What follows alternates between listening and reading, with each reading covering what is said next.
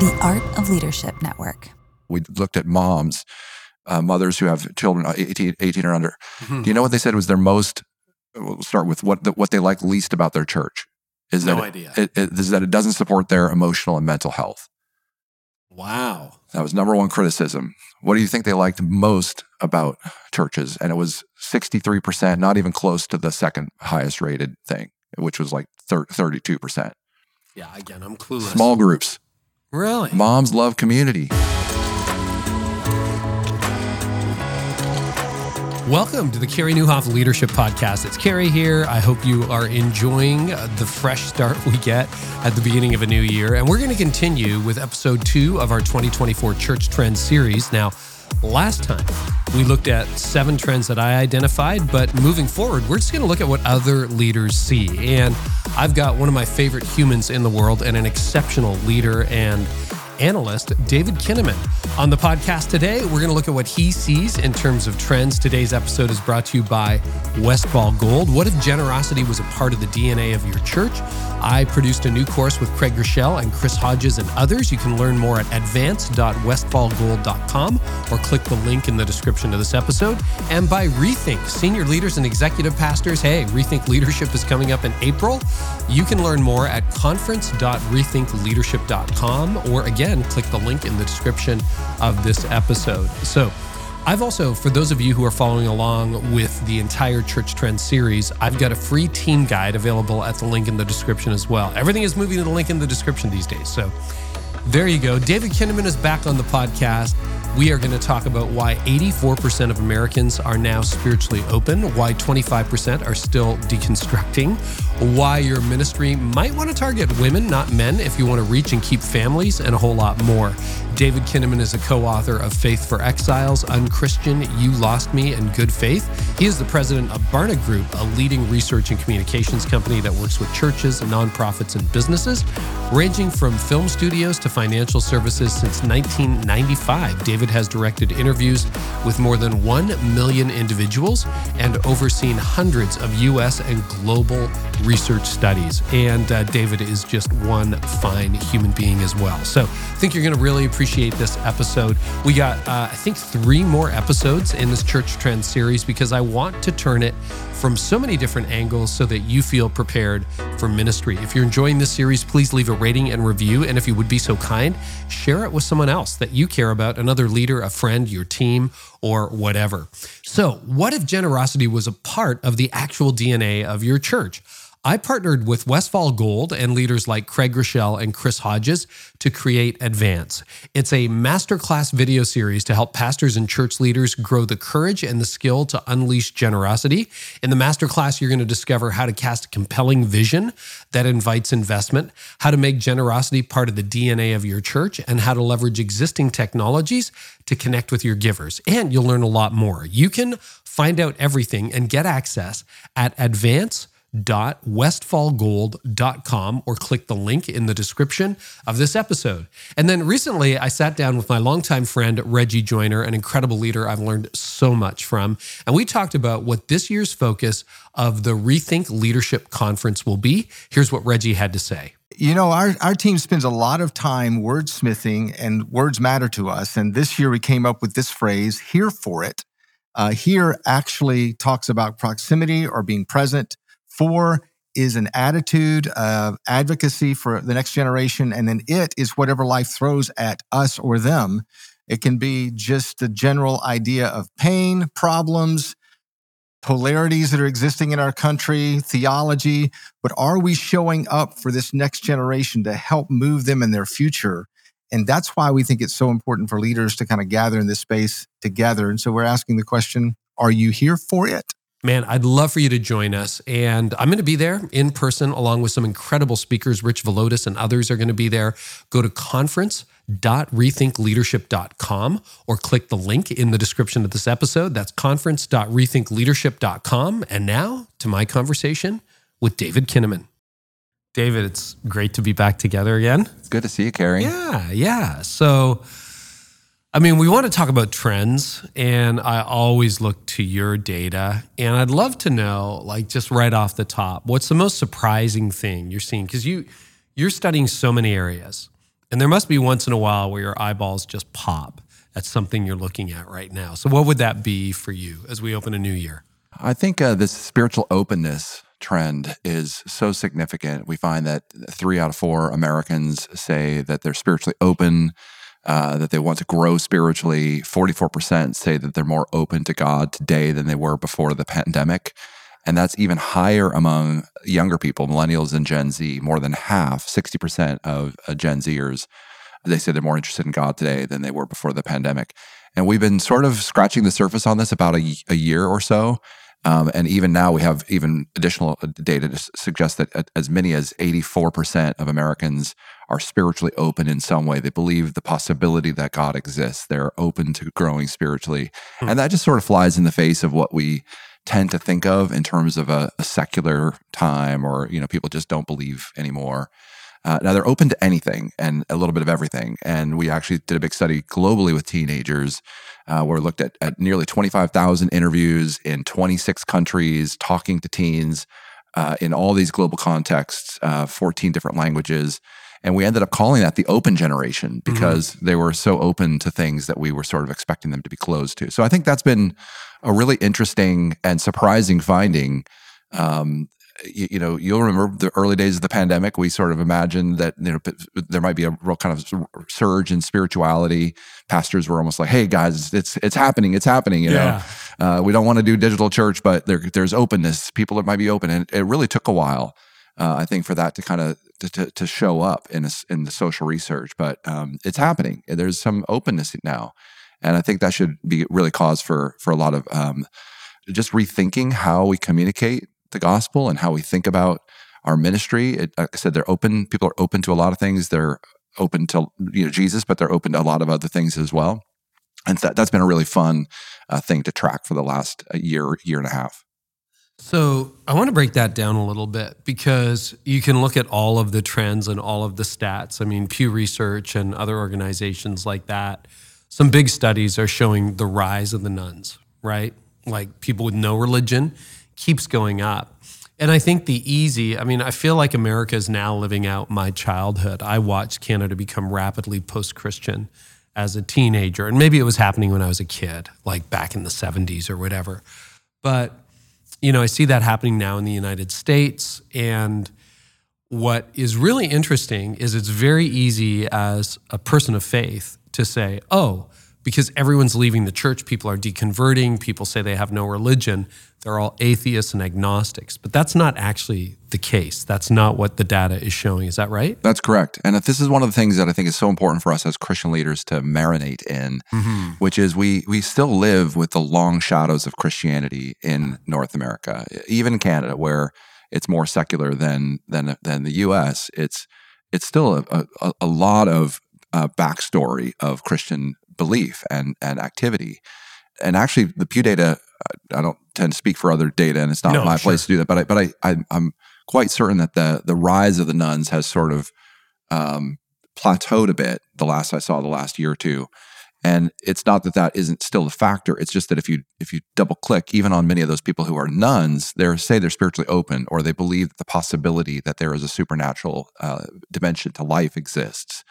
So a lot of this is how we measure spirituality. And I think if we kind of zoom out on where we sit today, um, you know, in the beginning of 2024, we're sort of looking ahead, looking back towards, you know, where have we been? This is an, an, another election year in the U.S. Mm-hmm. Um, mm-hmm. You know, g- goodness gracious, here we go again. Can, can we survive another one? Um, but I actually think that for those of us in social research, we're actually looking at do we track, are we tracking things in the right way? Do our questions, which were largely developed 50 years ago. Uh, George Barna started uh, the Barna Group in in uh, 1984. Wow. So we're on our, we're, this is our 40th anniversary, and and uh, Gallup was was interesting was doing social research you know, you know for for for many years decades before that, but they had just a couple questions they would ask on religion, and and so I think a good question for us to ask is Are we really reading the signs of the times accurately? Do our questions mm-hmm. really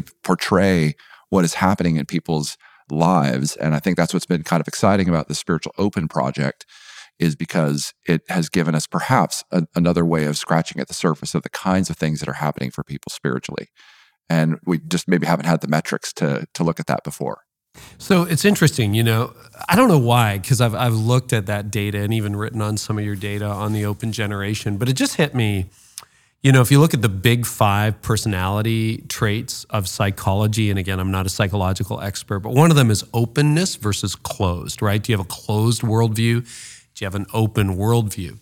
What's really interesting, I mean, you think about me, born in the 60s, you're born in the 70s, but we didn't have access to information when we were a kid. Your parents' worldview was likely to be your worldview. And I'm just thinking about like even seeing my kids who are 90s children grow up. And when YouTube came along and early social media came along, I noticed the questions they asked of me dropped because they were just getting answers everywhere. And now you look at everything from career paralysis to for young leaders, it's like, you know, I didn't know what options I had. It was like, well, I heard lawyer's a good job. You know, I don't know. You you just talk to your parents or your parents' friends or people at school. Now, you know, it's the same thing with dating. You have an infinite sea of options. So how do I know which is the right one for me? Whereas I met my wife in school. So I wonder if openness has something to do with worldview. Any thoughts on that? And then I want to chase that rabbit a little bit further until uh, until there's nothing left. Because I think I think this is a really interesting drill down on that. Um, what about like is that an overall? And you can use anecdotal like stuff too. I know we don't have a research for everything, but like you know, is that just a personality trait of younger generations because they were raised with infinite access to information that they're just open. I'm going to travel. I'm going to see this. I'm going to try different things. I'm not going to eat the food I was raised on. I'm going to open up my mind beyond the religion I was trained on or raised in etc. What do you see? Uh, I think you're you're nailing it on the head, which okay. is which is that technology has changed our uh, access to a variety of different ideas. I call it the gospel according to YouTube yep. or the gospel according to TikTok, and um, you know we've we've actually done quite a bit of, of social research on this, looking at how do people inherit their views of Jesus, let's say, mm-hmm. and and you know in the past you had a more binary decision to make, and we'll use some sort of broad generalizations here, but you'll you'll follow the the logic of it. In the past, you sort of like, do I want to inherit the faith of my parents or grandparents? Yep. Or do I want to do what else? Like you, you, it's like or not. You know, it's hmm. sort of like one and zero. You know, it's like yes or no, um, black or white. Uh, and and now what I think is true is we see this in in uh, our research with Gen Z, especially that they are picking and pulling from a variety of different ideas and sources, and and the persuasive power of you know, like what my parents or grandparents believed is is quickly fading. And we see this in lots of different examples. Um, it doesn't just even have to be about faith, but it's sort of like there is this sense in which, you know, sort of following the footsteps of your parents can feel very prosaic and very um, boring. And another way to think about this, you know, we've talked a little bit on some of our our podcasts and our times together mm. about digital Babylon. Yeah. And and that's a concept that you know that we've written about and studied and if you look at if you look at Daniel in the old in the Old Testament, um, Babylon for him coming from from the Hebrew community to Babylon, he had a greater level of access, um, a greater question of authority, and uh, sort, sort of uh, sort of alienation from sort of his his his people, his community. And I think that story of Daniel is so compelling because we often underestimate how difficult it would have been to to, to be in but not of Babylon. Um, hmm. So he he is renamed Belteshazzar. He it becomes a, a third highest ranking official in Babylon. He serves for three different regimes: Nebuchadnezzar, Belteshazzar, and Darius. His story is a really profound one, um, and we we I wouldn't have recognized him as a Hebrew in in most ways, except for his prayer life, except for certain mm ways that he sort of said, "Hey, th- th- this one thing I won't compromise."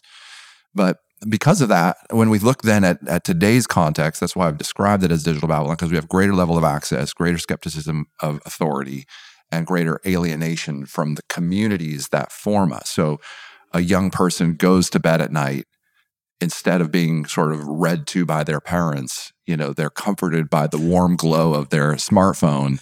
Right. And and they're they're entering rabbit holes which are which are wonderful uh, domains of human inquiry and ideas and belief and beliefs and, and questions.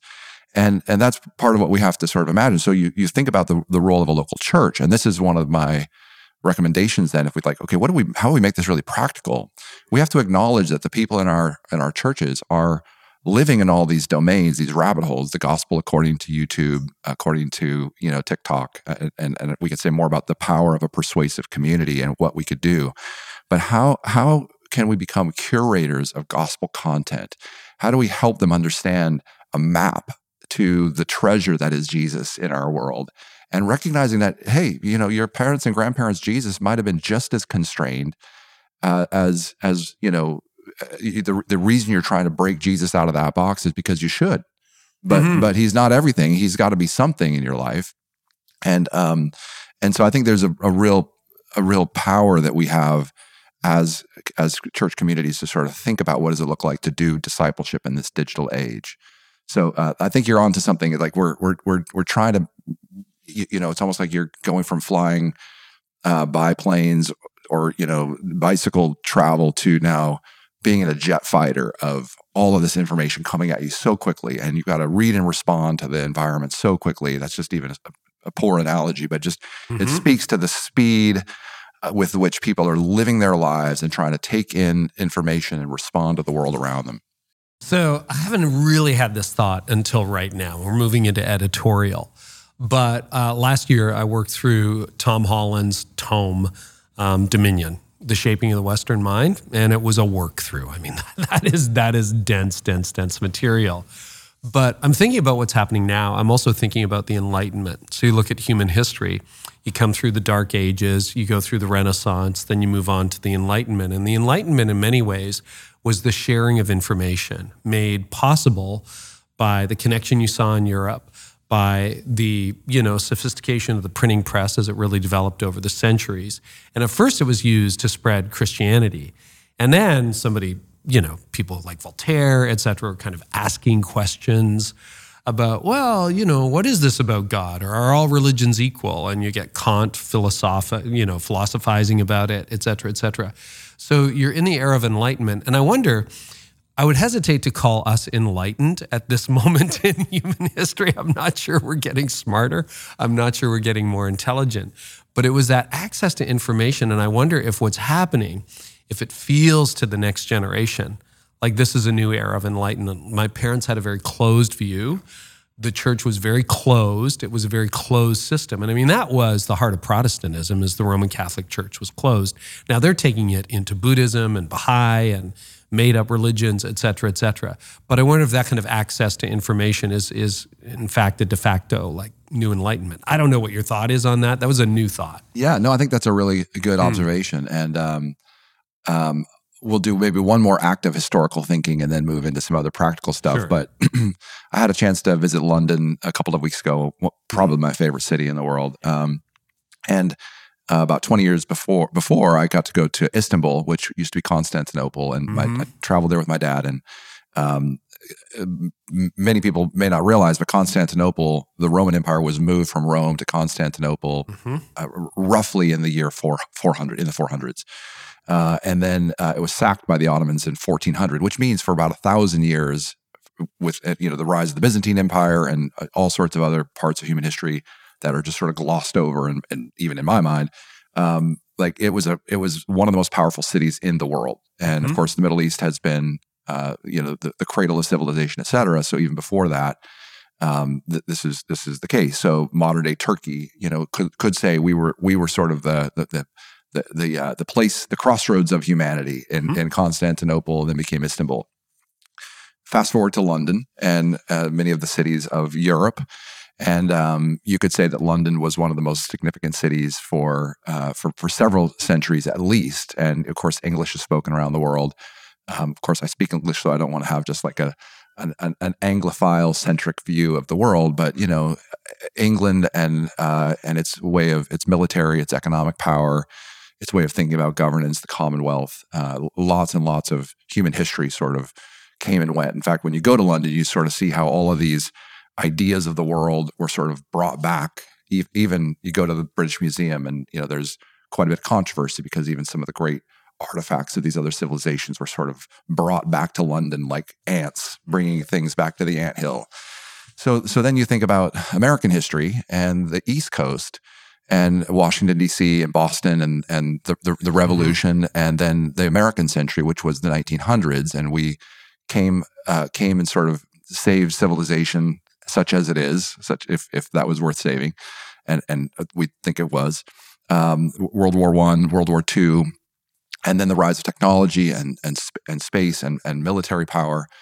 And and so here's the end of this little exercise in historical thinking, which is I actually believe we are at a really critical inflection point where some of the powers of the old way of thinking, which is military, uh, government, uh, fin- financial, they're still important. They're not mm-hmm. completely buried. Of course, it matters which which governments, which companies have money. Um, but we're now in what I call the, the TED era technology, entertainment, and design. They are the persuasive powers of our day. Hmm. So technology, entertainment, and design yeah. is that's what TED conference, the TED talks were actually based based on those three three initials. Uh, some people don't know that, and and I actually think we're in an interesting inflection point where part of what we're seeing, why we're talking about how we inherit ideas, is that it doesn't really matter what our established leaders, such as such as political uh, clergy, university professors. I mean, we we we they're they're they're they're just one voice in a chorus of voices. But we tend to believe these these algorithms, which seem to know us better than we know ourselves. It's frightening. And mm-hmm. and and so the West Coast, you know, sort of like the capital of humanity, is sort of, you know, be, become California, Silicon Valley. Technology companies obviously pop up all over, and and they're in London, and they're you know um, in Toronto, and they're mm-hmm. in Sydney and other places um, and, and of course, you know, China and, and, other places. But I think there's this really interesting moment for us as, as leaders to think about what does it mean to be faithful in a new era, and how do we think about the persuasive powers of our time, and and what like why is video more persuasive than the written word? And it's not that the written it's, it's not that the written word won't matter, but why do people sort of tend to sort of take in content that way? And we're in this really interesting inflection point where I think people are really persuaded by those kinds of those kinds of TED values. And so how do we as the church live faithfully in the midst of that? You know, we're great communicators. How do we think about digital content? How do we think about helping people to curate all of these digital uh, spaces in their lives? How do we help them? How do we as the church community, even more to the point, become even more personal than the algorithms where we know people even better than they know themselves because the Holy Spirit helps us to help give them a, a decoder ring for the masterpiece they've been created to be. Mm. So I think there's some real, in this era of spiritual openness, we have a, a, a chance of uh, co- coming coming to this uh, this work with a bit of a blank slate and say, okay, well, how can we actually help people, you know, really understand what it means to live as humans, uh, flourishing humans in this very co- complex age that we live in, and that's going to require our our um, uh, ability to adapt as persuasive communities. And I think we're at the front edge of really trying to imagine what that might be. Well, I think one of the challenges with the church, if society has become generally more open, which I think you've you've demonstrated statistically, anecdotally, it seems to me like not all of the church, but some of the church's responses become more closed. In other words, here's what's certain, here's what's clear uh, this is bad, we're good. Almost back to the binary thinking you talked about, you know, that that sort of uh, governed worldviews. Um, any thoughts on what is a helpful posture when you're dealing with an open generation? Because we've certainly seen, you know, if you've got clarity and certainty and absolute, that's going to attract a certain subculture of the population but I'm not sure it's really going to penetrate the secular mindset. Any thoughts on that? Well, I do think that some of the churches that are growing are providing a sort of sense of certainty in a sea of uncertainty. Mm-hmm. And they're they're doing so not with um, you know, sort of pulpit pounding and and sort of short, you know, sort of bumper stickers, but they really are saying if if we're going to be a different kind of people in this world. We have to have a different kind of set of convictions. We have to look at Daniel and say, yeah. we are going to be people of prayer in a world that says, if you do this, you're going to get your head cut off. And, uh, and it says, all right, well, we're going to keep doing it. And so I think there is something about um, I want to resist the same kind of binary thinking we were talking about, which is that I don't think it's to respond to a sea of uncertainty with just more uncertainty. I do think that people need to be taught how to how to think, how to respond. There are different learning styles. Um, we have better tools available to us to try to help understand who people are, and and again to be really practical. Um, if if we if we um, could organize our ministries around really knowing people. There are a, a, ton of great resources to, you know, whether it's the Enneagram or the Myers Briggs or the Strengths Finder. Uh, you, you, know, a, a, a, group we've worked with called True Center, where you look, look at pe- people's motivations, spiritual gifts, you know, and I actually think Christian communities could be places where we really sit down with, especially young people, but anyone at any stage of life could be like, hey, we want to try to help map what are your gifts? What are the gifts you hmm. have to give? well, how will you contribute to the mission of God in in the world? And it's not just to come be, be a volunteer for the church or just to be a donor to the church, but we're a community to help you figure out how God has has has made you. And we're gonna we're gonna try to know you and help you know yourself so that you can be on mission with Jesus in the world. Can we give people a real sense that ministry is going to be very personal to who they are and then it's uh, on the basis of that and we can do this in small groups we can we can do this in a lot of different ways i think youth ministries and children's ministries could actually be reorganized around kind of helping to coach people into understanding who they are in christ. You look at 2 timothy 1 uh, where paul says timothy we we recognize your family background. You know you have the same faith that your mother and your your grandmother had. We know that same beating heart is in you. And we're going to we're going to fan into flames the spiritual gifts that we identified in you. And then we're going to say we're going to release you and say god has not given us a spirit of anxiety of fear but of power love and sound mind. That is a perfect little model of how we could think about the gift developments of people around us by saying we're going to help you remember where you came from we're going to let, let you know who you are we're going to help release you into into the world to be a non-anxious presence you know the, the mark mm-hmm. sayers phrase um, it actually comes from uh, uh from Fried from Friedman, yeah. yeah. But um, but this notion of like, can we help create people who are a non-anxious presence? So that's a kind of certainty mm-hmm. in an uncertain world. It's a kind of like, hey, you know what? Come what may, I know who I am, even if I have money, even if I have health, if, even if I don't. Um, and I actually think those are the kinds of of discipling activities that this generation is just absolutely desperate for. And we're really seeing, you know, across the board, these little signs of life. I mean, Bible sales are up uh, 27% in in North America. I didn't know um, that. Yeah, people are, you know, you see you see the Asbury revival that happened mm-hmm. just about a year ago. You see stu- student led movements.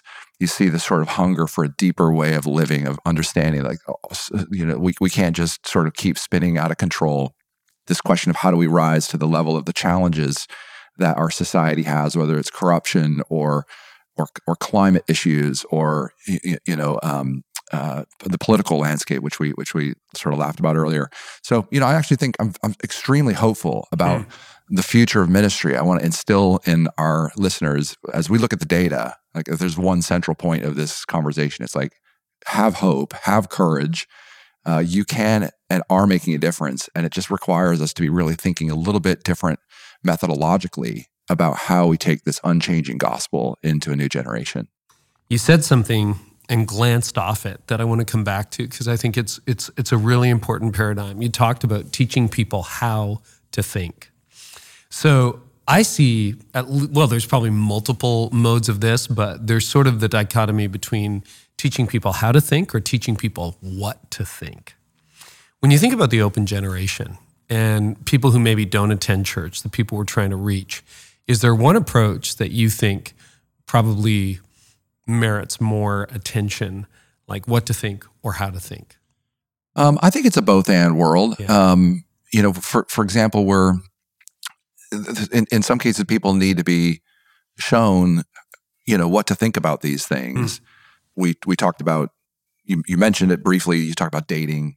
Um, human relationships are, are very different than they were when you had sort of binary choices. I'm sitting next to someone in class. I'm interested in her. She's interested in me. I might ask her out. Uh, you know, it's like all the proximity was limited to the, the physical proximity you had. Those that was who you could meet. And in the online world, there you could literally meet anyone that the algorithm might serve up.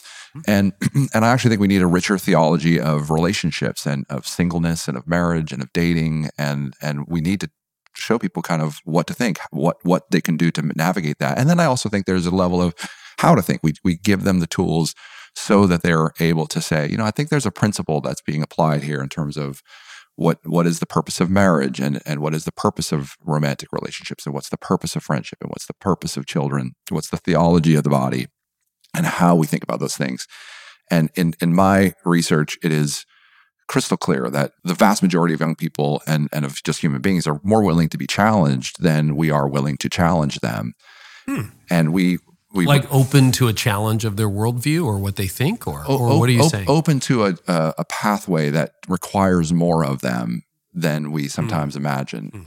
And, and, and, and really, maybe the other way to say it is that the, sometimes pastors, you know, it's, it's been easy. uh, Church Pulse Weekly, when we hosted that, you know, Hmm. pastors have been telling us uh, for a while, like how hard it was to get people to, to, to volunteer or, Yes. you know, I mean, the pandemic, what a, what a absolute, you know, disaster. And also this gifts came from it too. Mhm. Um, but it's hard. Sometimes you'll say, okay, well, we, we try to ask people to do things, but then they just sort of bug out. But I would say that the kinds of things that we ask people to do that are hard for them to do actually produce certain kinds of fruit in them spiritually that are, is really the end game of what we're here to do. Mhm. Like, so, so by making the bar, you know, Jesus is sort of like, wide is the, the path towards destruction, but narrow is the gate to life. And I think there's some, we have to have a little more narrow gate thinking and not about like just moral rules, like you got to do these things to, to be good enough to be part of our community. But there is a, there's a set of activities that people, you, you look at how, how apps or gamified content uh, keeps people moving along a path Hmm. because they want to keep en- embracing some of this. And so we have to have, I think, this, this, a theology of ge- of, of uh, uh, helping people move along in life to earn a sort of way of thinking about this. I'll, I'll, I'll give you a good Mhm. example. Um, in the early church, a friend of mine, John Dixon, we've been we've been talking a bit about this. Um, he's a, a church historian, and he was saying that in the early church, there's really good evidence that people before they were baptized had to have 140 plus hours of catechism before they were baptized. Now, some part of this was because the Hmm. persecution was so significant that you couldn't just have any old person, you know, any old Joe. No offenses to, to, to Joe or Joe, Jen, Joe, Joe Jensen on my team or, or anyone Joe else. from Barna. Yeah, yeah. hey, Joe, thanks for listening. we Um, love Joe. um, and you can't just have any old Joe come and join because they might be they might be a spy. They might be an undercover person who's, Right. who's going to try to infiltrate. Forty hours of catechesis should do that. Well, it should it, because then you you actually gave the content its chance of actually doing the work, even if it was a, Mm. even if it was a persecutor.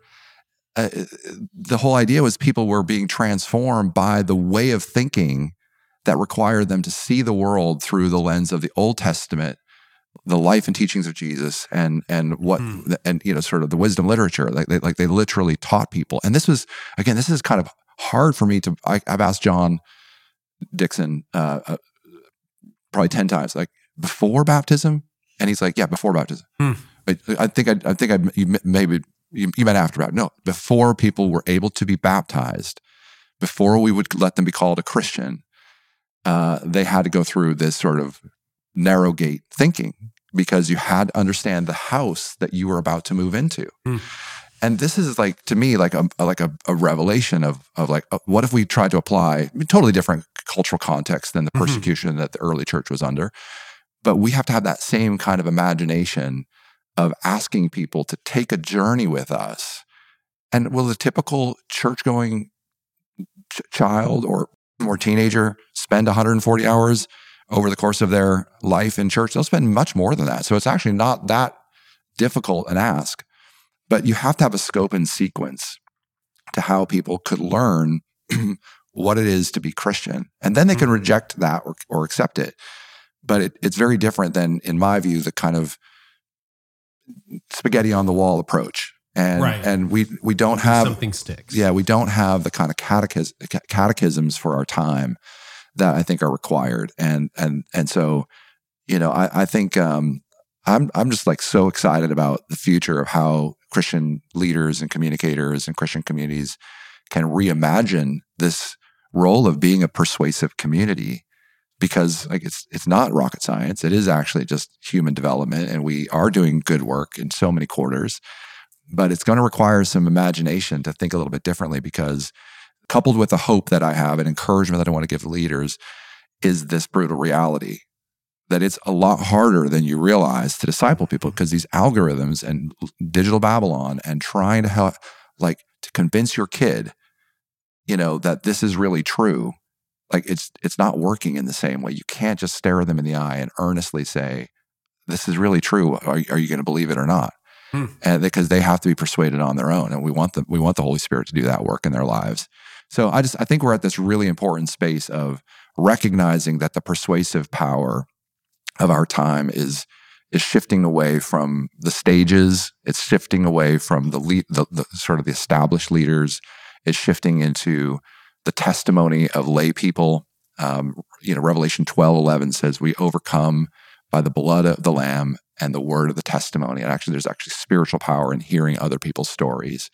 That's another great example of how we as Christian communities can become even more persuasive is letting people who aren't paid professionals tell their story because then younger generations and all of us can sort of st- stand back in awe of what God does in people's lives and how people experience God. And and again, there is a real resistance that I am seeing in the research to the professionalization of ministry where it's like, well, you're paid, you're paid to be a Christian communicator, you're paid to be a pastor, you're paid to be a Christian researcher. So we're conflicted. So it almost it almost what undermines your credibility? Correct. In other words, this is what you're supposed to say. Absolutely. Yeah. And, if mean, you don't say it, you don't get paid. And if we're being honest, Carey, I mean, like mm. I know I've wrestled with this question before mm-hmm. of mm-hmm. like, what does it mean to be a professional who is a Christian or whose whose Christian faith also has to be a bit on display? I mean, I've had to talk about the loss of my wife mm-hmm. to cancer, mm-hmm. Jill. I've had to talk about you know what it means to lead in a complex world. You know, I've had to talk about the the faith journeys of of people who've lost their faith uh, you know, through through the research. I mean, I've had and I've got lot, lots and friend, mm-hmm. lots of friends, lots of family who've been in their own journey. And we, when I talk to, to people who are, you know, on their own journey, like you know, it's like so often at a conference, I'll talk about passing on the faith to the next generation and the research that I've done on that. And parents and grandparents and others will come out. They're like, "Man, you're talking, you're you're reading my mail. You're talking about mm-hmm. my kids." And I'm like, "Yeah, there's there's a reason. It's like all the all the gates are down all the the walls have been broken down it is a it is a it is a battle for the hearts and minds of a generation because these persuasive tools you know like the things that we thought were persuading people uh, aren't aren't getting to the heart of of what they think now again at the same time the the faith and vibrancy of what God is doing in young people is profound and and it's like these these things can be both true at the same time. Like there's a, a type of openness and a kind of almost like a, I always hesitate to use this term, but kind of revival that seems to be breaking out in certain yeah, in certain places. Up. Yeah, mm-hmm. and so like let's let's keep fanning into flames those those those places of spiritual vitality. Uh, but but this it requires a, a fun and I think a, a new wineskin thinking because we can imagine that the church can reclaim its credibility in, in powerful ways. And, and, and one good example of this, just super practically speaking, we see this over and over and over is as a professional Christian, if you get your paycheck from an organization that is uh, that is oriented around a faith mission of a local church, a Christian uh, business, or or nonprofit, those in your family don't quite understand what it is you do. yeah, exactly, exactly. And and it's, it's fair. an hour on Sunday. What yeah, do you do? Yeah, yeah, exactly. And and so if that's true, we have to also say like, okay, we're kind of a we're kind of a marketing team for we're kind of a multi-level marketing team. Like we we hear from the skeptics, like we are researching people all the time who are like, hey, that youth pastor was paid to be my friend. Uh, that that you know that person. So so we're conflicted, and if we if we at least acknowledge that, it doesn't mean we have to give up our jobs and our paychecks if we're called to this ministry. Right. Paul says you, you know, person should be paid for for working, and he actually, but he goes through several instances in the, in the New Testament. You'll remember where he'll say, say things like, "Now I didn't ask you for any money so that you wouldn't see me as conflicted. I found my own way to pay." And I, so I think he's addressing some of these things. So I'm just acknowledging that in an era of at the center of what I want to just sort of say to, to, to our listeners today is like we have to think about being a persuasive community in new and fresh ways. So, are you saying professional clergy might be a thing of the past? No, I'm, I'm saying they'll be an important part of the future, but they will be their role will be curators, and their role will be helping to t- other people to tell their stories better. Gotcha. And they, and, and effective professional ministry and clergy will mean that we have to say, I'm, I'm a little conflicted because, you know, I, I, I'm asking you for money. And I think there's ways, even in the political space, um, you know, some of my best friends who are pastors saying it's really hard to disciple people who are also big contributors to your to your organization, and because then they they can't help but think kind of in a business transaction uh, with. if I challenge you too hard, are Yeah. you going to withdraw your Yeah. giving? So Yeah. I don't think those are broken systems, but they have to be re-engineered. They have to be thought of. We have to acknowledge what that might look like um, as we think about sort of the persuasiveness, the credibility that that we have. And then at the core of this, Hmm. you know, my friend Glenn Packiam is was is talking about sort of being creedal Christians. We regain credibility by being creedal and and true to the creeds. So at the heart of being credible is is believing, really believing what we what we have have uh, have signed up for, what we're what we believe, right? Like re- really, like this is the this is the way, to use a Mandalorian phrase. But at, there are all these other ways to imagine. Could we r- more regularly feature testimonies from people on our Sunday morning worship services? Of lay people, a, a brief interview of something God is doing in your life. How are you she- seeing God showing up? How are you hearing from the Lord? Um, there's a, a lot. One of the one of the coolest uh, findings. Um, we'll be actually talking about this in the next couple months, but um, one of the coolest findings from our research is that the resilient disciples say that they hear from God and they've experienced the reality of God being alive in their in their life. And and habitual churchgoers and others who've walked away from faith are much less likely to say they believe God speaks in a way that's personal to them. So if we could simply amplify the number of ways we tell people, here is how God is speaking, here's how he's speaking to me, how is he speaking to you? And again, I think professional clergy are essential to that Okay. but they're not the only people who can say it and we just have to admit that they have they have um so, something that that that hear hearers listeners those in the congregation are like well aren't you supposed to say that? Isn't that hmm. aren't you just paid to do that? And so if we could say well i believe this and let's hear you know let's hear from some friends right tiffany and jeff or, or you know ed and diane whoever like how is god speaking to you right now? And and what, t- tell me about this miracle of what happened. And, uh, and when we start to, t- you know, we we overcome by what Jesus did and the word of our testimony. Like there is actual spiritual power to people's stories. So, everything we've discussed so far is dizzying, and we've got a lot more to discuss. But I remember some research that came out that you've written about, I've written about. From 2020 to 2022, the state of pastoral health just took a deep dive. I mean, up to 42% of pastors seriously thinking about leaving ministry, not just their calling their emotional health, spiritual health, the number of friends that pastors had. I mean, everything just, I think we called it a five alarm fire in some of the projects we worked on together. Where is that sitting now as a new year opens? And what are you seeing in the state of pastoral health? Any update on that front? Well, the uh, the five alarm fi- fire has gone down to maybe a, a three alarm fire. It's Okay. it's still there's still some flashing yellow lights. Uh, it's not probably the, the the the red lights that we saw um, you know two years ago. Um, it's down now into the into the low 30s. The percent who say they want to quit. Oh, okay. Um, so it's it has it has subsided, but it's still a third of us. But but remember, some people have self-selected out now, right? Like of that 42%, yeah. The some number of them left. The Yeah. number of leaders I talk to now, can you believe the pandemic's four years ago? That's crazy. That is crazy. Yeah. But who are like, yeah, we have a whole new team yeah. running. Sometimes it's new senior leader. Other times it's like, yeah, a lot of the other team just kind of tapped out. We got a new team we're running. So you're seeing it as a three alarm fire. yeah, I think that's a fair fair statement. Um, but it, it I think invites us into a new journey about past pastoring, and I have you know such a a, a huge heart. Um, at, and, and the team at Barna, we we're doing a resilient pastor Yeah. initiative with with Yeah. Glenn Packiam and and other really um, c- caring, godly people who want to see pastors' hearts and souls sort of revived for this next stage of the Mhm. journey. Um, and it is a set of concerning findings. Just to to spend just a half a minute on that, like pastors under the age of 45, ethnic minority leaders, um, l- leaders who are gifted in strategic thinking, and those who are struggling to build trust with their congregants um, were some of the most likely to, to want to quit. And so, um, even like the notion that those who are gifted in strategic thinking, they're just like, "Hey, I, I can't, I can't keep moving forward in a in an environment where it's just it, it cannot be transformed." Right. So, um, I think I think the kinds of leaders who are who are really feeling the pressure, we still have a lot of work to do because, yeah, I want to say in no uncertain terms, the the, the role of pastors are so essential to the, the vitality of the church. It's Mhm. it's I mean you can't have one without the other. It's just shifting, and and we have to sort of recognize even some of the themes that we've been talking about. So we we've actually got sort of a number of recommendations for how we think about um, you know revi- reviving and and supporting leaders.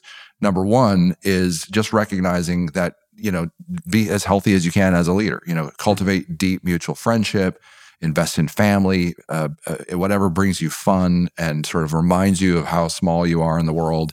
Uh, exercising, gardening, hiking, traveling, reading for pleasure, uh, anything that reminds us that our lives are so short um, can help us just sort of stay in the game.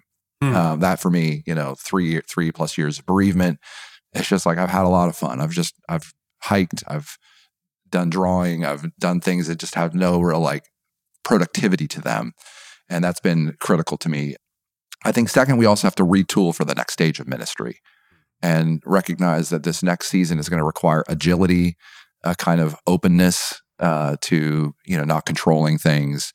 Uh, some of the themes we've talked about. How can you become a um, a, a, a curator of a persuasive community, and and you're not the only person on on stage. You're not the only person who is a, a, a- who can testify to the power of Jesus in our Hmm. in our lives. That's the that's the headline from what we've been talking about.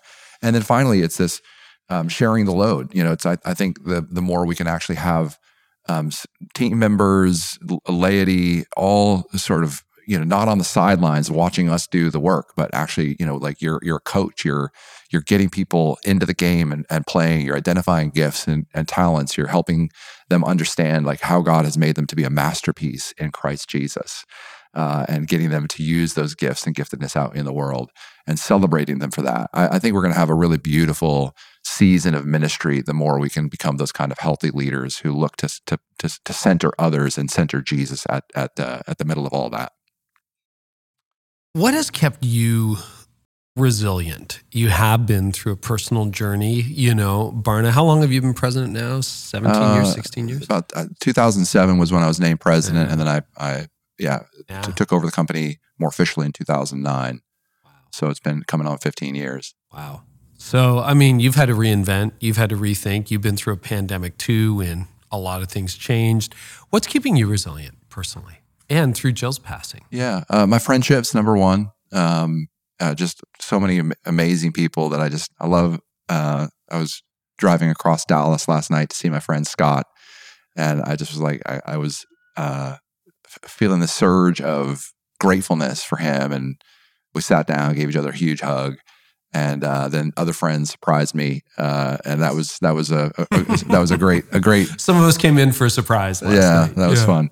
So you know, friendships are really cool. So Yeah. uh, and and and and integral to being a single person in a way that I think for those who are listening who are married, it's not that you don't need friends. You absolutely do need friends.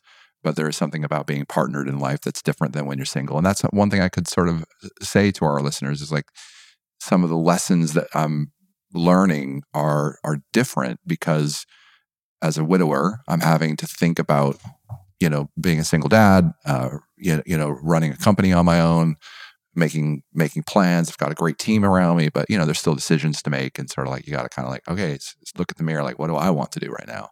I've had an incredible spiritual director, uh, Dwayne Grobman, uh, for a number of years, six six seven years now, walking through brain cancer and and death and bereavement uh, and and leadership and just like where is God showing up in my life? And so lis- listening to the Lord, um, you know, the scriptures have come alive to me in new ways in this season. Uh, but but th- then in you know, in addition to friendship and just the friendship of God in all of this has been you know a lot of physical activity and working out and Mm. and hiking and and I've got some physical limitations. I, I can't run anymore because of a lower back problem, but like I'm finding other ways to to redirect that energy.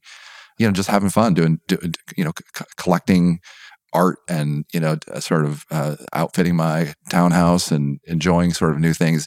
I, I, moved from california to texas about a year and a half ago and even that sort of like forcing myself to learn some new rhythms and new new ways of thinking and you know sort of imagining you know uh, what this next stage of, of life and leadership and ministry might look like has been has been a lot of journaling a lot of writing some drawing you know just like enjoying enjoying life for what it gives. And um, there aren't too many benefits of losing someone to cancer but one of them is you realize how short life is and so you're just like every meal every get every day is a gift like really jesus mercies are new every day and i'm really uh, I'm, I'm finding a way to experience that in a tangible way that I can't quite even put words to. What I'm hearing underneath a lot of that is high intentionality. I think sometimes, you know, I've been through seasons. One of my goals at this point in my life is to try something new every year, like maybe adopt something new in in the quiver or whatever, because it's so easy to. And obviously, your life disrupted in ways nobody would ever hope for or plan for. Uh, but it seems like you've been really, really intentional in that. Any word to leaders who are sort of stuck in a rut, maybe in that 32% who are still thinking, eh, I don't really know. Like, talk about how intentional you have had to be to find that life, because I'm not sure it just comes automatically. Yeah, I appreciate you asking. Um, well, I first wanted to again acknowledge that I've had a lot of good friends and and input. Yeah, but friendship is two ways. Yeah, yeah, that's right. Like you, you would have to have taken the initiative on some of those. Yeah, that's right. Relationships. Um, and you're great at that with me. You'll oh, reach out. You'll send me a video. You'll send me a text if we haven't talked in a little while. Like you're, you're a great initiator. Yeah, thanks, Carey. I appreciate that. Well, you're a true friend. Um, uh, I, I think, I think there's, I think there's something that has been interesting around um, yeah, just, just deciding how I want to live in this season. Andy mm-hmm. Crouch, uh, one of my friends, uh, said something really interesting um, a few years ago that I really took to heart. And he said, you know, a lot of us sort of save up our retirement years to go travel the world and do things and think thoughts and, and enjoy life. And um, you know, you know, I, I, took these last few years as a t- as a time. I mean, I, I worked and I worked pretty hard, but I also took it as a kind of early uh, withdrawal on retirement and it was bereavement and it was sort of sabbatical and it was like hey, if i want to travel to go do something i, I want to do that I try to invest in my kids just you know cheering them on you know 24 22 and 19 so that a really interesting stage of life. But yeah i think intentionality is really critical and when you really immerse yourself in ecclesiastes and you say what am I doing all this for again? I mean, like just keep just keep rereading. My favorite book, perhaps. Yeah, yeah. keep rereading that because it is like yeah. it is a, an ointment for an ambitious soul. And most of our your listeners, they're here because they want to learn how to lead, and like the Word of God helps to change our our compass towards ambition. God made you ambitious. He wants you to go do the things you were made to, to do and to be a masterpiece. But he also doesn't need you to do any of it and right. when, when you when you start realizing, you know, that your center is that he just wants to be your friend, that he just wants to be your father, that he just wants to help speak to your heart. And the more you can testify to that, uh, like God has shown up in just profound ways because I've been able to slow down. Uh, like I'm, I move at a pretty fast pace, but I've been able to slow down in really important ways to listen, to listen to other people's stories, to, to pay attention, to, you know, end up given money to fundraisers for people who are sick more than I would have ever done before. I, I end up paying attention to, you know, uh, to, to other you know you know to other people who've been through loss uh, because it it's like oh wow I, I can see you now in a way that I just would have never uh, been able to before, and I think um, yeah it's been it's been r- really a, a, pleasure to do that. Um, it's a silly little like example, but uh, after Jill died, I actually f- sort of felt like life slowed down so much. And now, as I'm sort of returning back, and I've got so much enthusiasm and hope about where the church is, some of what I talked about earlier in our time together was really around this idea of creating persuasive communities for the future. And that's really what I you know want to devote the next number of years of my life to doing because hmm. I think there are new tools and new ways of thinking about that and new new patterns. It's not rocket science, but it's like we haven't quite figure that out. And I, I want to be a, a, small part of helping to decode our current moment. But at the center of that, I remember thinking at about the end of the Matrix movie with Neo, you know, sort of like he starts to unlock, you know, that he, he actually can't be killed by the bullets. And so like death doesn't scare me now. You know, Mm. you know, like it doesn't like wa- walking through what Jill went through and seeing her courage uh, to to go through some of those really really tough things. Um, it's like wow, that was amazing. Well, I, I next next week, next month, next year, it's just all a gift. So Hmm. let's go have the the best time you can possibly have and lead as faithfully as you can. Don't try to strive and and ambitiously build something because God doesn't need you to build anything. He just Hmm. wants your heart. And um, that's been you know some of the lessons I've been learning, and I just keep and I, and I get it wrong often enough, and had a lot of a lot of challenges this summer in certain certain ways. Uh, just just realizing you know my my deep need for a savior, my deep need for Hmm. you know like my ambition was getting the best of me. And it's like oh I gotta I gotta slow down again. So at the very end of the movie, you remember in the Matrix if you if you've seen it, you know Neo's like he's he's almost dodging these bullets because it's like everything has slowed down. So I feel like life is a bit more in slow motion for me, even as there's a lot of pace to it. It's like the things that would ordinarily bring a lot of anxiety. I'm like, you know what? It's really like that's like the 67th worst thing that's happened to me this month. It doesn't really matter. You know, it's like Yeah. Do you think sometimes, and I, I can see this because, you know, in church, our faith gets fused with our work and also with our community. Mm-hmm. It's kind of the perfect storm as I think about it. Do you think sometimes we take it too seriously or take on burdens that God never intended us to bear? 100%. Yeah. How have you seen that? Well, I think that's what we're invited into in this in this season of pastoring. Yeah. Um, you know, you you've taken this journey yourself, and you've talked Mhm. about it pretty publicly, um, both having burned out at times, and then deciding to, you know, go create a company and not lead in a local church. And I know we've had enough private conversations where you're like, you sometimes feel conflicted about that because you sort of you sort of feel like um, a burden for local church leaders, which again, you know, for for the, for the listeners, like I know Carey pretty well, and like this man loves you, wants to see you succeed, even even feeling conflicted about, you know, running a communications company is that he he would just as soon jump back in, try to lead people to Jesus in a local church community. And I think that is a beautiful tension to manage in our side ourselves, and I feel the same way. Like I'll, I'll keep running Barna. I'll keep doing things. But like, if God calls me to do something else, I'll gladly lay that down to be whatever God is called to be faithful in whatever God's calling me to do. So I think that that um, real courage to lead and to to try to do some things, but but try not to look at what other people are doing. And I, I want to say this without any cynicism or criticism, because I know how unique a local congregational model is. But God doesn't need you to be successful to bring him, people to Him. He doesn't need a, He doesn't need a big church, a small church, a medium sized church. Uh, I think we're at an era where if we if we were really honest with ourselves as pastors, we're not actually doing some of the things we're asking people to do. So like inviting friends to church or building into people who don't know or Christ. or, or Yeah. like if we said the, the the if we said the core value of a Christian is to be a part of a weekly gathering right. Most of us don't go to another gathering where we can just be who we are and Mm. not not a performer, not a not a persuader, not a not a Mhm. professional. And like in, in this, I, I'll go to a really beautiful church, Pastor Jamie Miller, here in in Fort Worth, Texas. You know, he's asked me to speak a couple times or do things, and he's very sweet. Um, but I'm like, hey, I maybe someday, but right now, I'm just I'm just here. I like I'm, I'm I like just want to be Dave. I just want to be in the community, and I think I have that longing right now. yeah.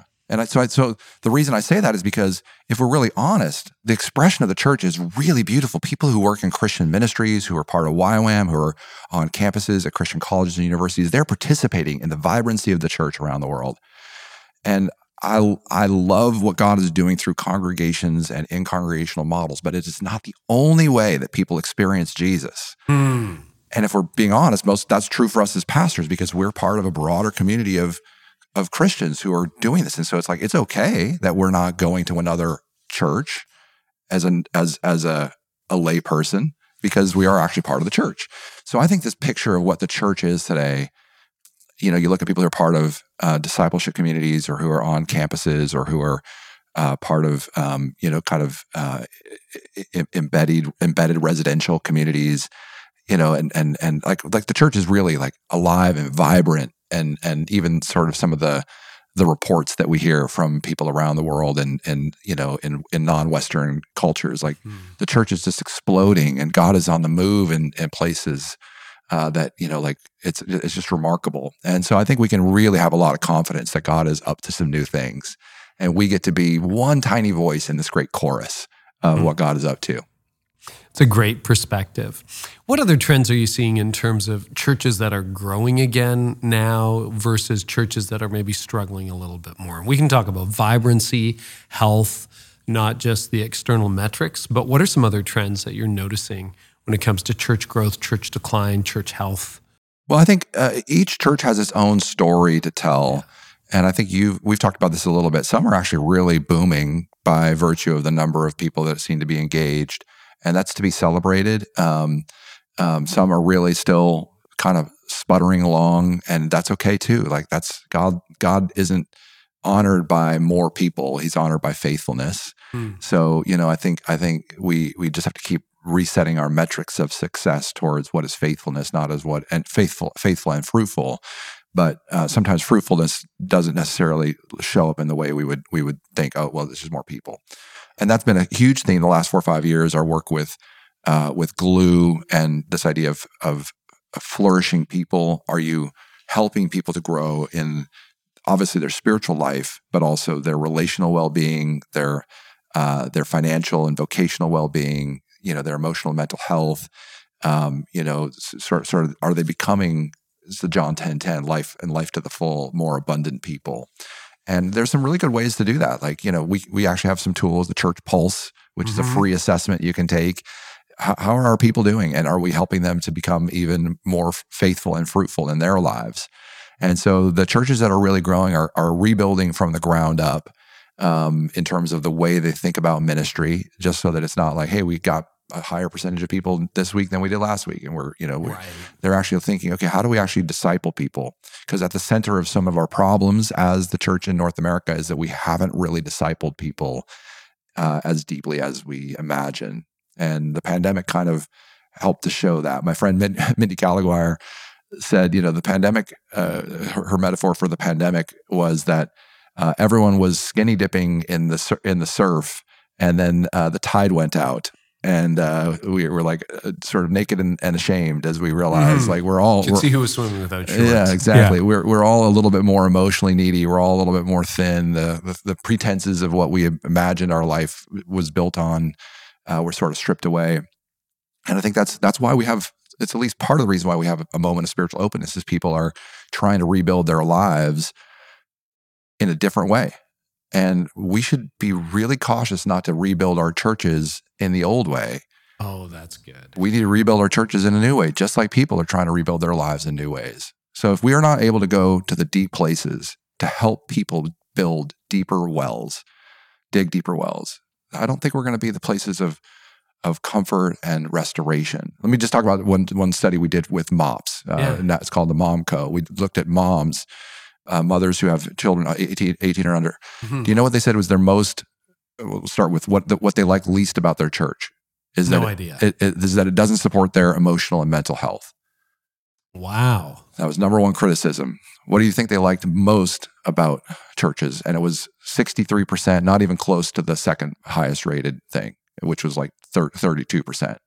Yeah, again, I'm clueless. Small groups. Really? Moms love community. Preaching and teaching was number five on the list, 23%. So moms need community more than they need co- more content. Now, it doesn't mean that content is unimportant. It just means the content has to support community.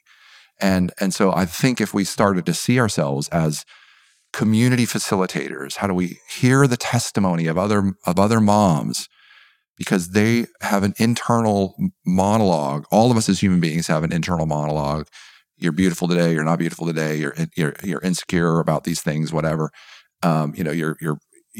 You know. I think that's part of what I'm saying. My in, my internal monologue has really changed in the last five years because I lost my wife. That is the the worst thing I could have imagined, and I'm still here. God is still good. He is still so faithful to me. Life is still so beautiful. And my interior, my inter, in, interior monologue has changed fundamentally because of what the Word of God and friendships have done, and fr- the, fr- the friendship of Jesus in these years. Now, if we could help to amplify my story alongside a chorus of other stories, moms who are saying, you know, I thought I was inadequate. I thought I wasn't a great mom. I thought I didn't have what it takes.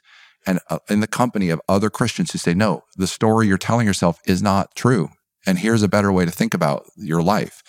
So, this is what the church can be. This is a place that we can help people build deeper wells because it's like all of a sudden, it's not that they're just looking at the internet, like, how do I make sense of being a new mom? How do I make sense of, you know, all the inadequacies that I feel? Um, instead, they're turning to community and they're turning to Jesus and they're saying, no, we can actually be better moms. We can be better at what we do. And, and this is one of the clear findings of the research is that while pastors want to help women in their communities, they want to help moms. Nine out of 10 pastors are men. Um, they don't quite get the mm-hmm. issues. They don't that, like, and I've experienced this. They don't quite get the issues of singleness because most of them are men. Most of them are married men, and so you know they'll be up. I, I was I was at uh, at church on on uh, Valentine's weekend, and they're giving out gift bags to all the married couples. You know, like hey, we love we love married couples, and some of my single friends and I were sitting there looking at each other like, well, sucks to be us, I guess. Uh, and so, yeah. so, so pastors have a real task to figure out how do you speak to the, the, the broad spectrum of people that are there, and then how do you show up in a way that really doesn't tend to prefer one class of people, the married folks. Yeah, and that that singleness is not some state of deficiency. Correct. Yeah, but but moms, and this is what the study that Momco worked with us on is like, boy, they are uh, they are an activating agent when they they are like uh, a conduit for energy into other people. So if you say, guys, here's what we want to go do, they will mobilize and resource and explain. They're going to be behind you. They're going to be the best evangelists for your church, for Jesus. And so, you know, how do you partner with moms to help mm-hmm. them understand the masterpiece that their kids have be- been created to be? So you start to see some of the threads we've been mm-hmm. pulling together, helping young people, helping moms, helping parents figure out how their kids are wired in light of Jesus' message in the world is one of the great gifts you can give. And I promise you will you will mobilize, you'll attract parents and families if you just simply say, we're not just here to kind of build a church attendance machine. We're here to build mm-hmm. a masterpiece identification because Jesus is is has made you to be something special in the world. And he wants you to go serve him at a great sacrifice in the world. And I'm just here to tell you, the data says this is what Gen Z, what young people are like. They're waiting for. They're hungry for they're that. Waiting kind of for community. They're yeah. waiting for connection. You know, it's interesting because scarcity drives value. What is valuable? Things that are scarce, right? That's true in life of the intangible things. That's also true financially. Wide is the path, narrow is the gate. Mm-hmm. yeah, but you think about like 20 years ago, content was scarce. It was hard to get, and we were raised on a model of preaching. Community was everywhere and community has taken a huge hit right. over the last 30 years, 20 years, 10 years, five years. And content has been exploding. So I totally get that moms are like, we have enough content. Like we know where to go. Yeah. Uh, we can be very well fed. There's a million free Bible study plans, a million YouTube talks, like, you know, TED Talks. Like we can go anywhere and get great stuff. What we're dying for is relationship, community. So you're talking about rebuilding your church along those lines, prioritizing things that are scarce. Yeah, that's right. And not that that doesn't mean you stop preaching. Correct. Because we still have to teach people how to think. We got to show them what to think, et cetera, et cetera. Uh, but that's a, that's really helpful.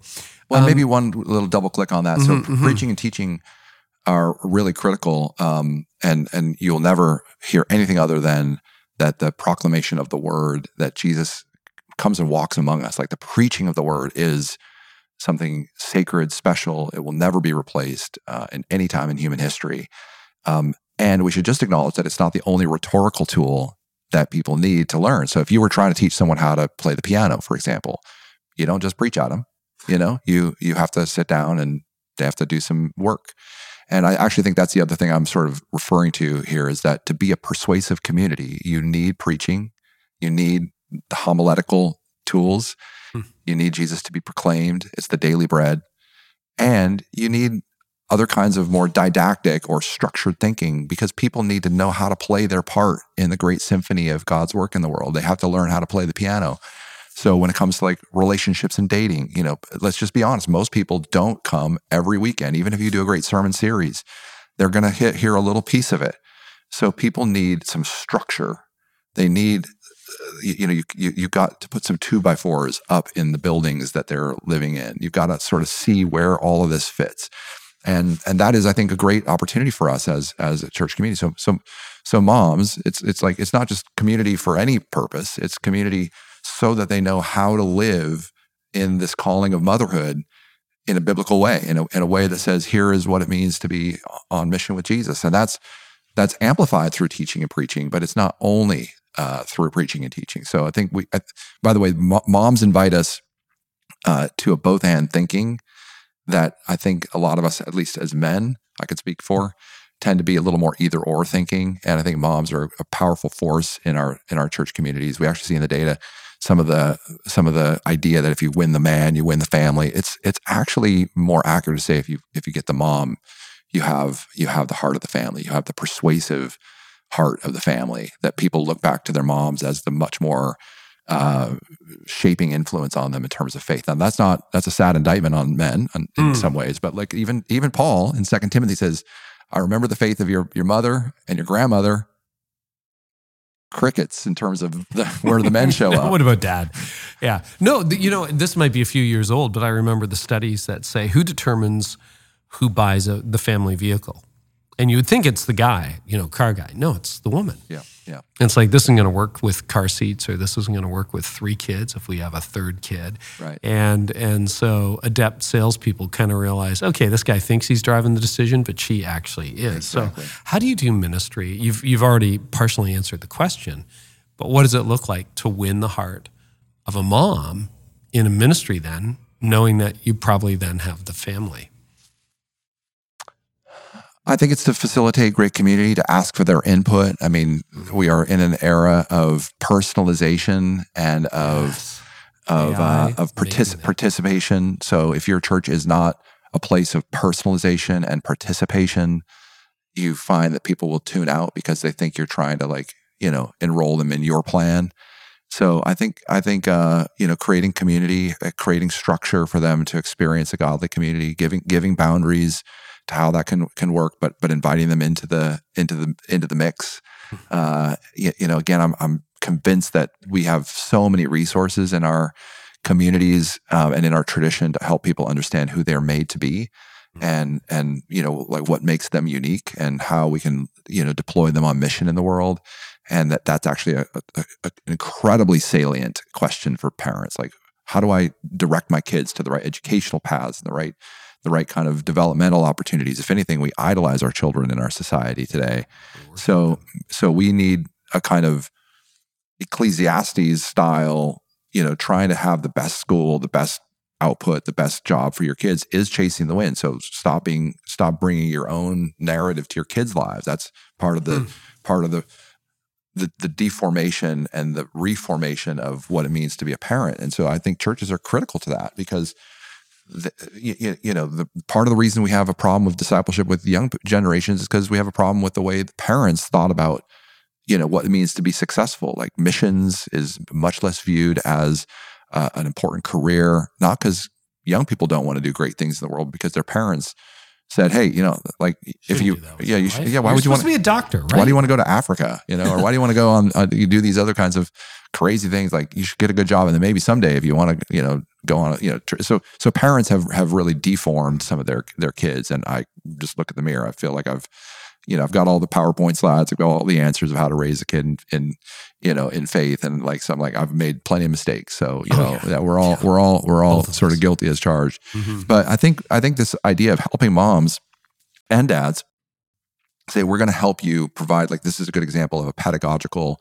you know how we teach people you can preach your way but you but you, what if we had a structured way of of helping young people figure out their gifts and callings and parents had a lot to gain uh, from being a part of a christian community where you are actually like discipled into who you are made to be in the world uh, that kind of personalization and you're a participant in gospel mission you know you look at the book of acts and it's like we're out there in the world taking great journeys for God, trying to figure out where you know where God is calling us next. Uh, the Book of Acts is these human stories of people on mission with Jesus. Um, you know, I, I, think I think this generation wants to be inspired by that kind of uh, you, you, you know call to to the world, and it may not look like you know missions of old, but it might look something like missions that we've that we you know we need we need more of that kind of vision for the great adventure that it is to follow Jesus. You've long been an advocate of churches getting behind the people that they serve in terms of helping them figure out their ministry in the workplace, their vocation, their yeah. calling. I'm hearing that theme come up again. Anything else you wanna you wanna say about that? Because I think I think that's really good. You know, when I was a pastor for 20 years, it's very easy, you know, to sort of have a come come come and see mm-hmm. approach. Come to me, come yeah. to me. I'll equip you. But you know, you sit in a pew every week, and I do, and you know, it's a very different place when you're sitting there. And I, I have a great pastor as well. Jeff's doing a fantastic job, but you know, I can't help but think if I was doing it over again, I might do it differently. Any more thoughts about how churches can equip lay people to realize their calling? If you're a pastor who think you've really got it nailed uh, when it comes to equipping people for for ministry in the workplace, I would ask you to really think again. We find mm. so few leaders who are really doing that well. And so I just it's just want to be, be truthful and honest about so the that. data is saying eh. no. I mean, most Christian business leaders, they're just like, I go to church because it's what's expected of me, and they they get out of it what you know what they need. They they they you know there, there's there's again I'm, I'm I'm not saying any of this cynically. It's just that I see a picture of the community of Jesus, these apostolic leaders who are entrepreneurs, these others who are in, in, in the world, people who are teaching in public schools and who are in you know the, the the trades and who have a vision for how God has wired them, and that they're being uh, equipped and trained to to to go out and do work, to be pastors in their own community or spiritual influencers, uh, to tell their stories better and the weight of the data is that most churches just really have a hard time. So we we hear from business leaders and entrepreneurs and those in sort of the faith and work space all the time who say, what could we do to help churches do better at this? And then we hear pastors who say, we're already doing it. Just like, mm. yeah, no, no, we got like we got we got this guy and he's on our board and he's a lawyer and we got this guy on our board and he's a you know developer and we and it's like doesn't it sound interesting that like the people that you put on your board and as elders like you tend to think of them because of what they're accomplished out in the world and you you want them to help you know balance your books or be an advisor because you got legal issues within the church and so if we're being honest sometimes we're we're pulling people into the death star because we think they can provide us with you know with they can provide us something and again i i don't mean this cynically i just if if the weight of all of the voices that we are hearing at Barna, because we're a good like intermediary, we're trying to translate across these different por- portions of the church. If the weight of all of these entrepreneurs and Christian business leaders is saying, "Church, please do this better," and if the weight of all the pastors and leaders that we talk to are saying, "We're already killing it," there's something lost in translation. Yeah. And and so, yeah. what about doing a survey where you simply say, Hey, where are you guys working? What could we do to help equip you in your industries? I bet you if you try to draw a pie chart, if you're, you know, if you work at a local church, you try to draw a pie chart on the back of a napkin, what percentage of the people are working in different industries? What percentage of people are, are retired? What percentage of people are working from home? What percentage of people uh, have a good sort of integration of faith and work? Is there a sacred secular divide that's happening within their within their uh, mental space? Do they understand their spiritual gifts and how that gets applied out into the workplace? Do they Uh, are they vocationally oriented towards helping their kids understand what they should do in the world and and the right the right size of these things? This is all part of this theme of vocational discipleship yeah. that we have talked about quite a bit. Thanks for asking. And so I think there's a I think there's a real you know just the best way I could ask a, a leader is like, hey, if you just talk to Christian business leaders in your community the only thing I will say is I don't think the Christian business leaders understand what it's like to lead in a church where you're responsible for everything, but you control nothing.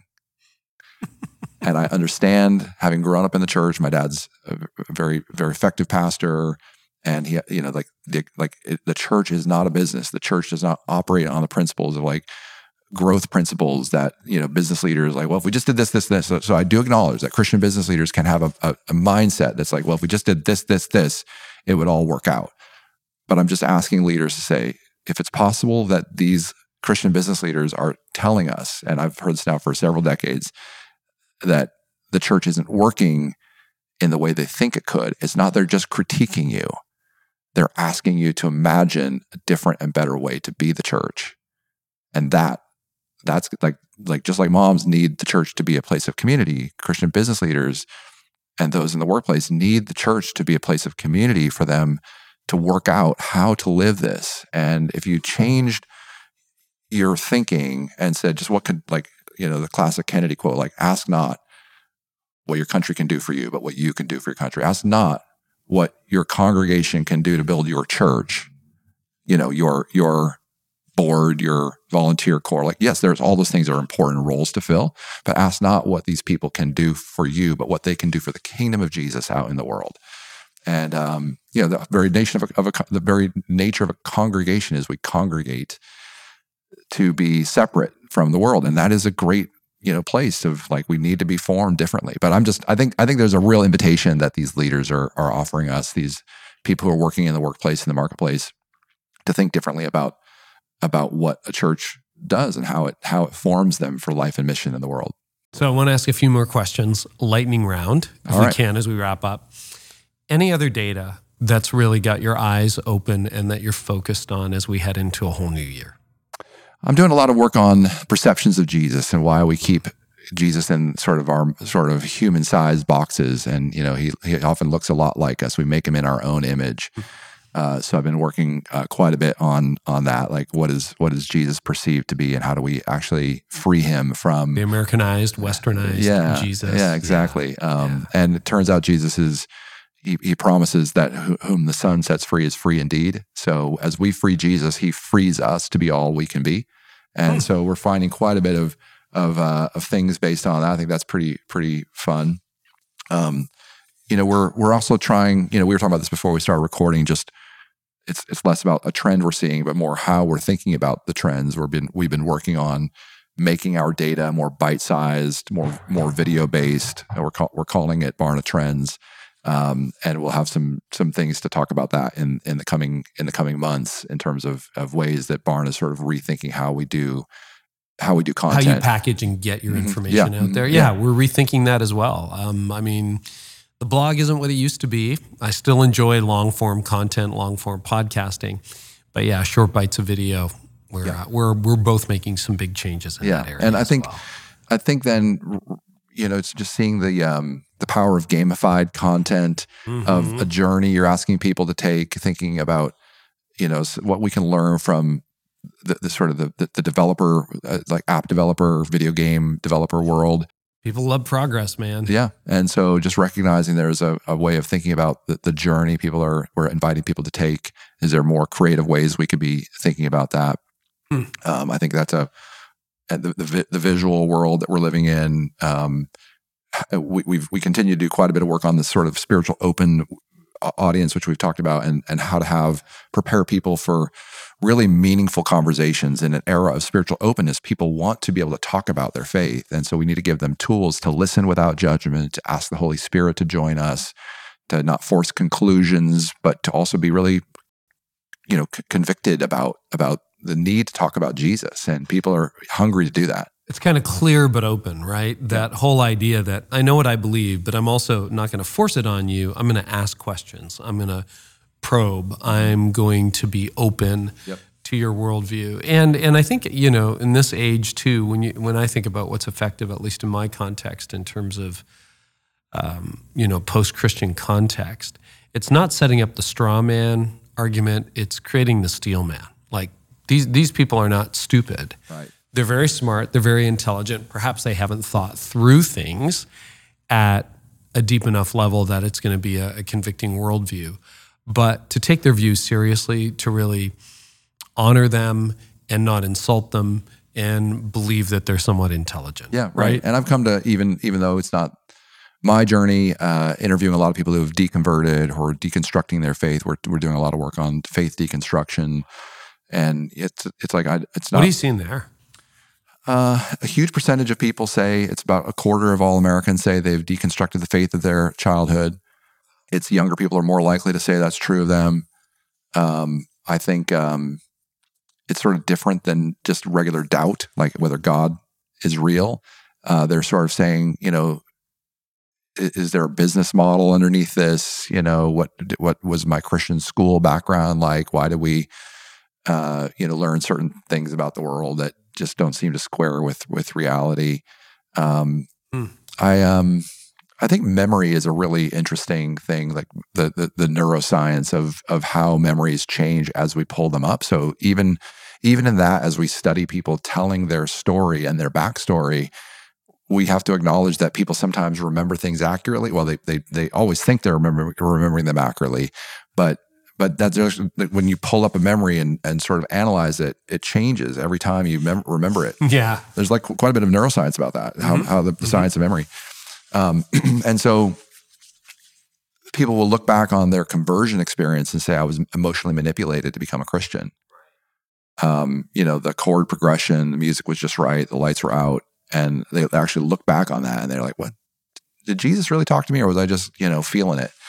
And um, was it just a vibe? And uh, and so, you know, we have to sort of convert people heart mind body and soul is some of the stuff that i'm sort of describing earlier is like we have to we have to give people an emotional connection to the lord we have to give them an intellectual and and and way of thinking about their work and their their life and and what it means to be a christian we have to give them a relational context you know like there there's there's more to being converted than just you know sort of s- saying the sinner's prayer and i think that's a huge opportunity for the church We've been talking a lot about overall ministry and approaches to ministry. Anything in church finances or even AI or anything that you've got your eyes on as the Um, year in opens? AI, I think it's a a really uh, fun and interesting. You know, I've seen some of the content you're putting out that I think is really solid, which is let's use see it as a tool, uh, but also pay pay close attention. You know, mo most of the the weight of our data is suggesting that people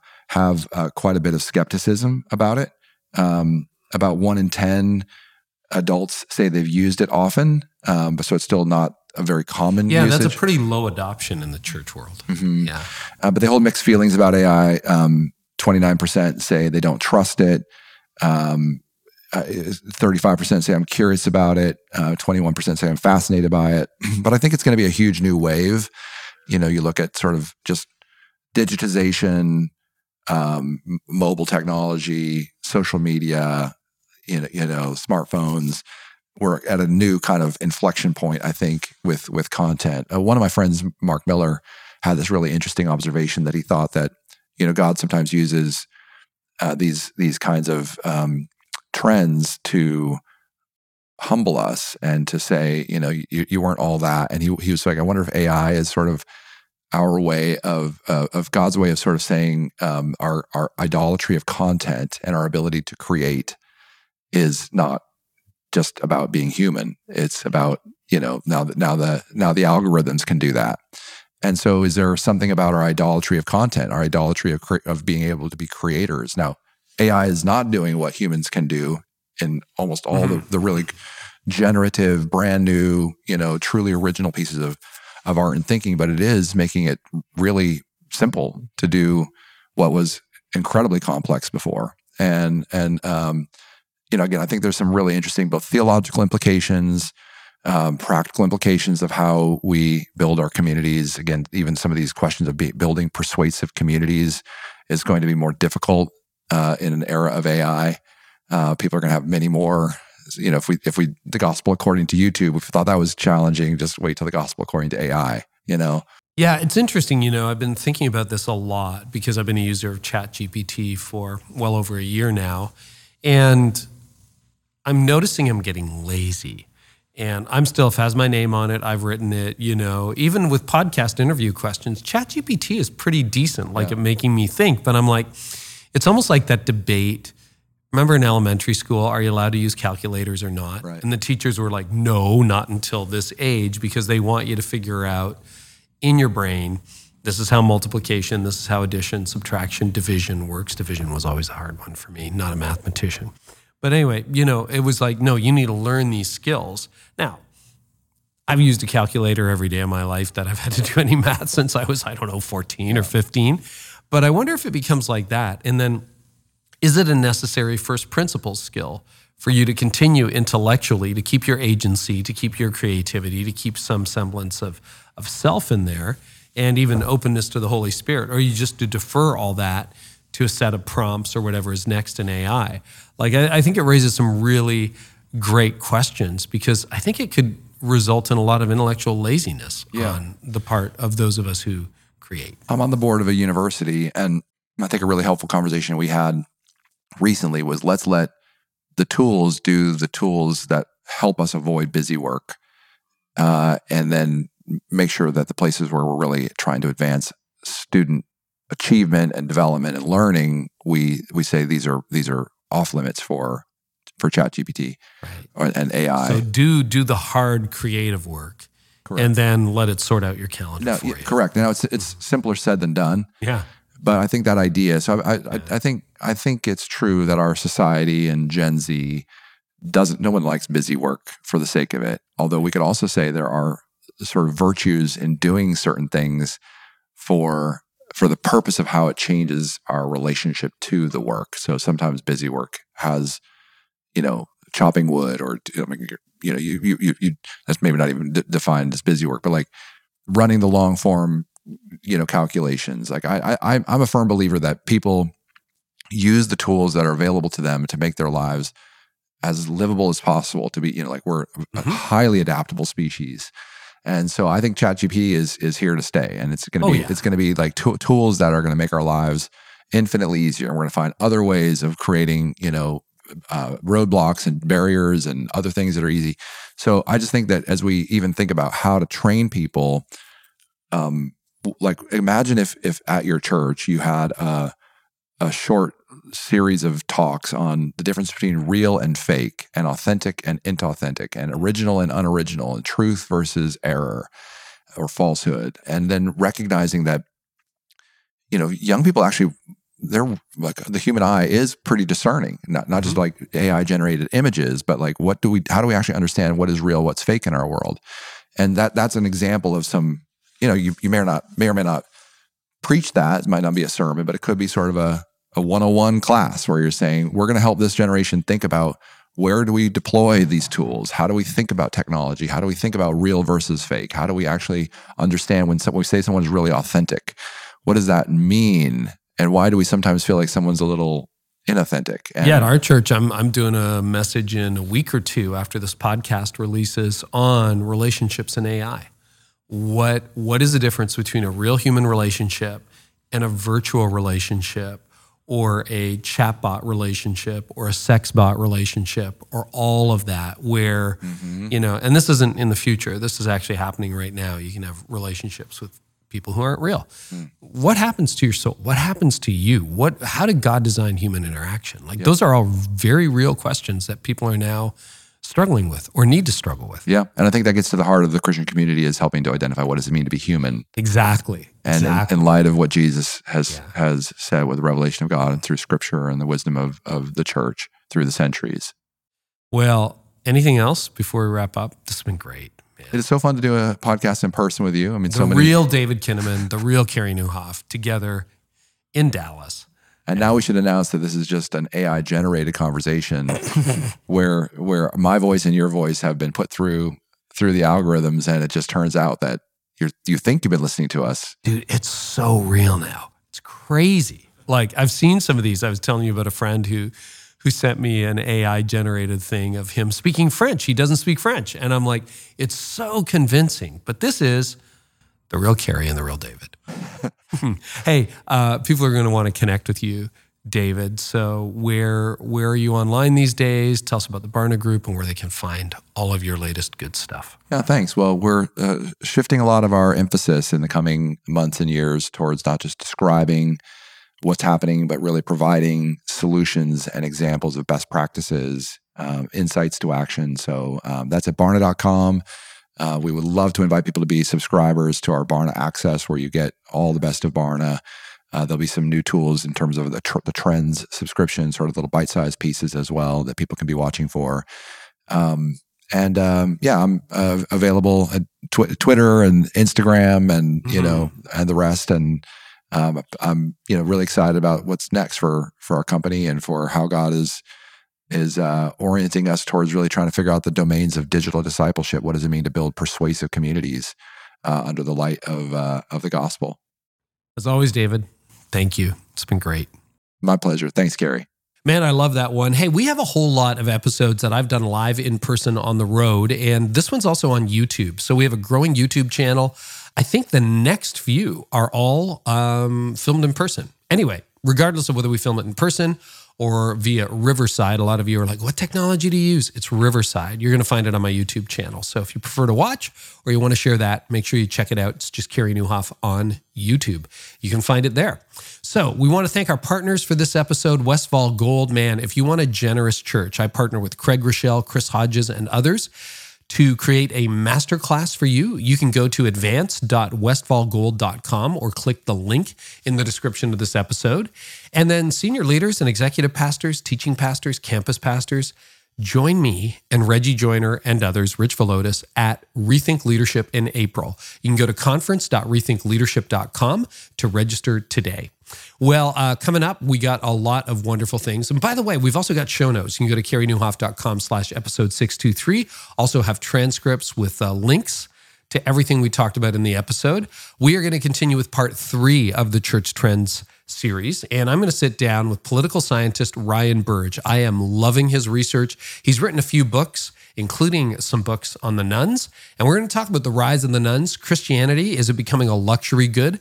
The threat to democracy with the decline in religion, and why the nones are very reachable. Here's an excerpt. So my understanding of what what non-religion is is changing pretty significantly in the last couple mm-hmm. years.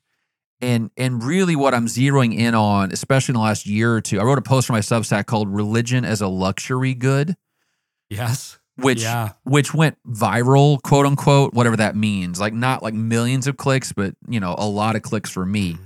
And so I make this argument that religion has become part and parcel of people who have done everything right, quote unquote. And what I mean by that is college education, middle class income, married with children. If you check those four boxes, it's also called the golden path. That's what a lot of conservative like economists hmm. call that the golden path. If you me- if you meet those criteria, your chance of having good income, you know, good outcomes is much higher. You're much more likely to go to church. This is what people don't understand is like the more education you have, the more likely you are to go to church. The more the the, the ideal combination of, of income and education are college degree, four-year college degree, making between sixty and hundred thousand dollars a year. So for me, what we're seeing to me is the haves and the have-nots are growing larger and larger every year. Mhm, mhm. I think this is a serious problem, both pastorally, but also from a social science perspective. Also coming up on the Church Trends series, Brady Shearer, John Mark Comer, and then we go back into regular mode with John Ortberg, Kara Powell, Adam Hamilton, Craig Groeschel, Jamie Kern Lima, uh, Jennie Allen, and a whole lot more coming up. Well, if you're like me, you're always looking for ways to stay informed. And about a year ago, I launched something brand new, my On the Rise newsletter. And I have a blast putting this together. You apparently have a blast reading it because we hear about it all the time. And it's just a curation of maybe half a dozen things that I have found interesting that week. I would love for you to check it out. We talk about trends. We also talk about things like, you know, the original Taylor Swift or Google website. I'll send you a link to that stuff. Or I'll show you the best restaurants in America and the best sandwiches. Or we can talk about um, some obscure facts that I've discovered. Anyway, it's great sermon research. It's also, I think, there's so much content out there. How do you find the best stuff? I hope you really enjoy it. I'll also link to TED Talks I'm enjoying and more. So, bringing you the best content from around the web. You can join about 100,000 leaders who enjoy it every Friday in their inbox. Go to ontherisenewsletter.com. You can get started today for free. That's ontherisenewsletter.com. Man, thank you so much, everybody. Really appreciate you being here. If you're new, hit us up. Hey, it's a new year, new patterns. Number one, subscribe. Number two, shout me out on social. I'm Carey Nieuwhof. Tell me what you loved about the episode or what you'd love to see. And we'll catch you next time on the podcast. And I hope our conversation today helped you identify and break a growth barrier you're facing.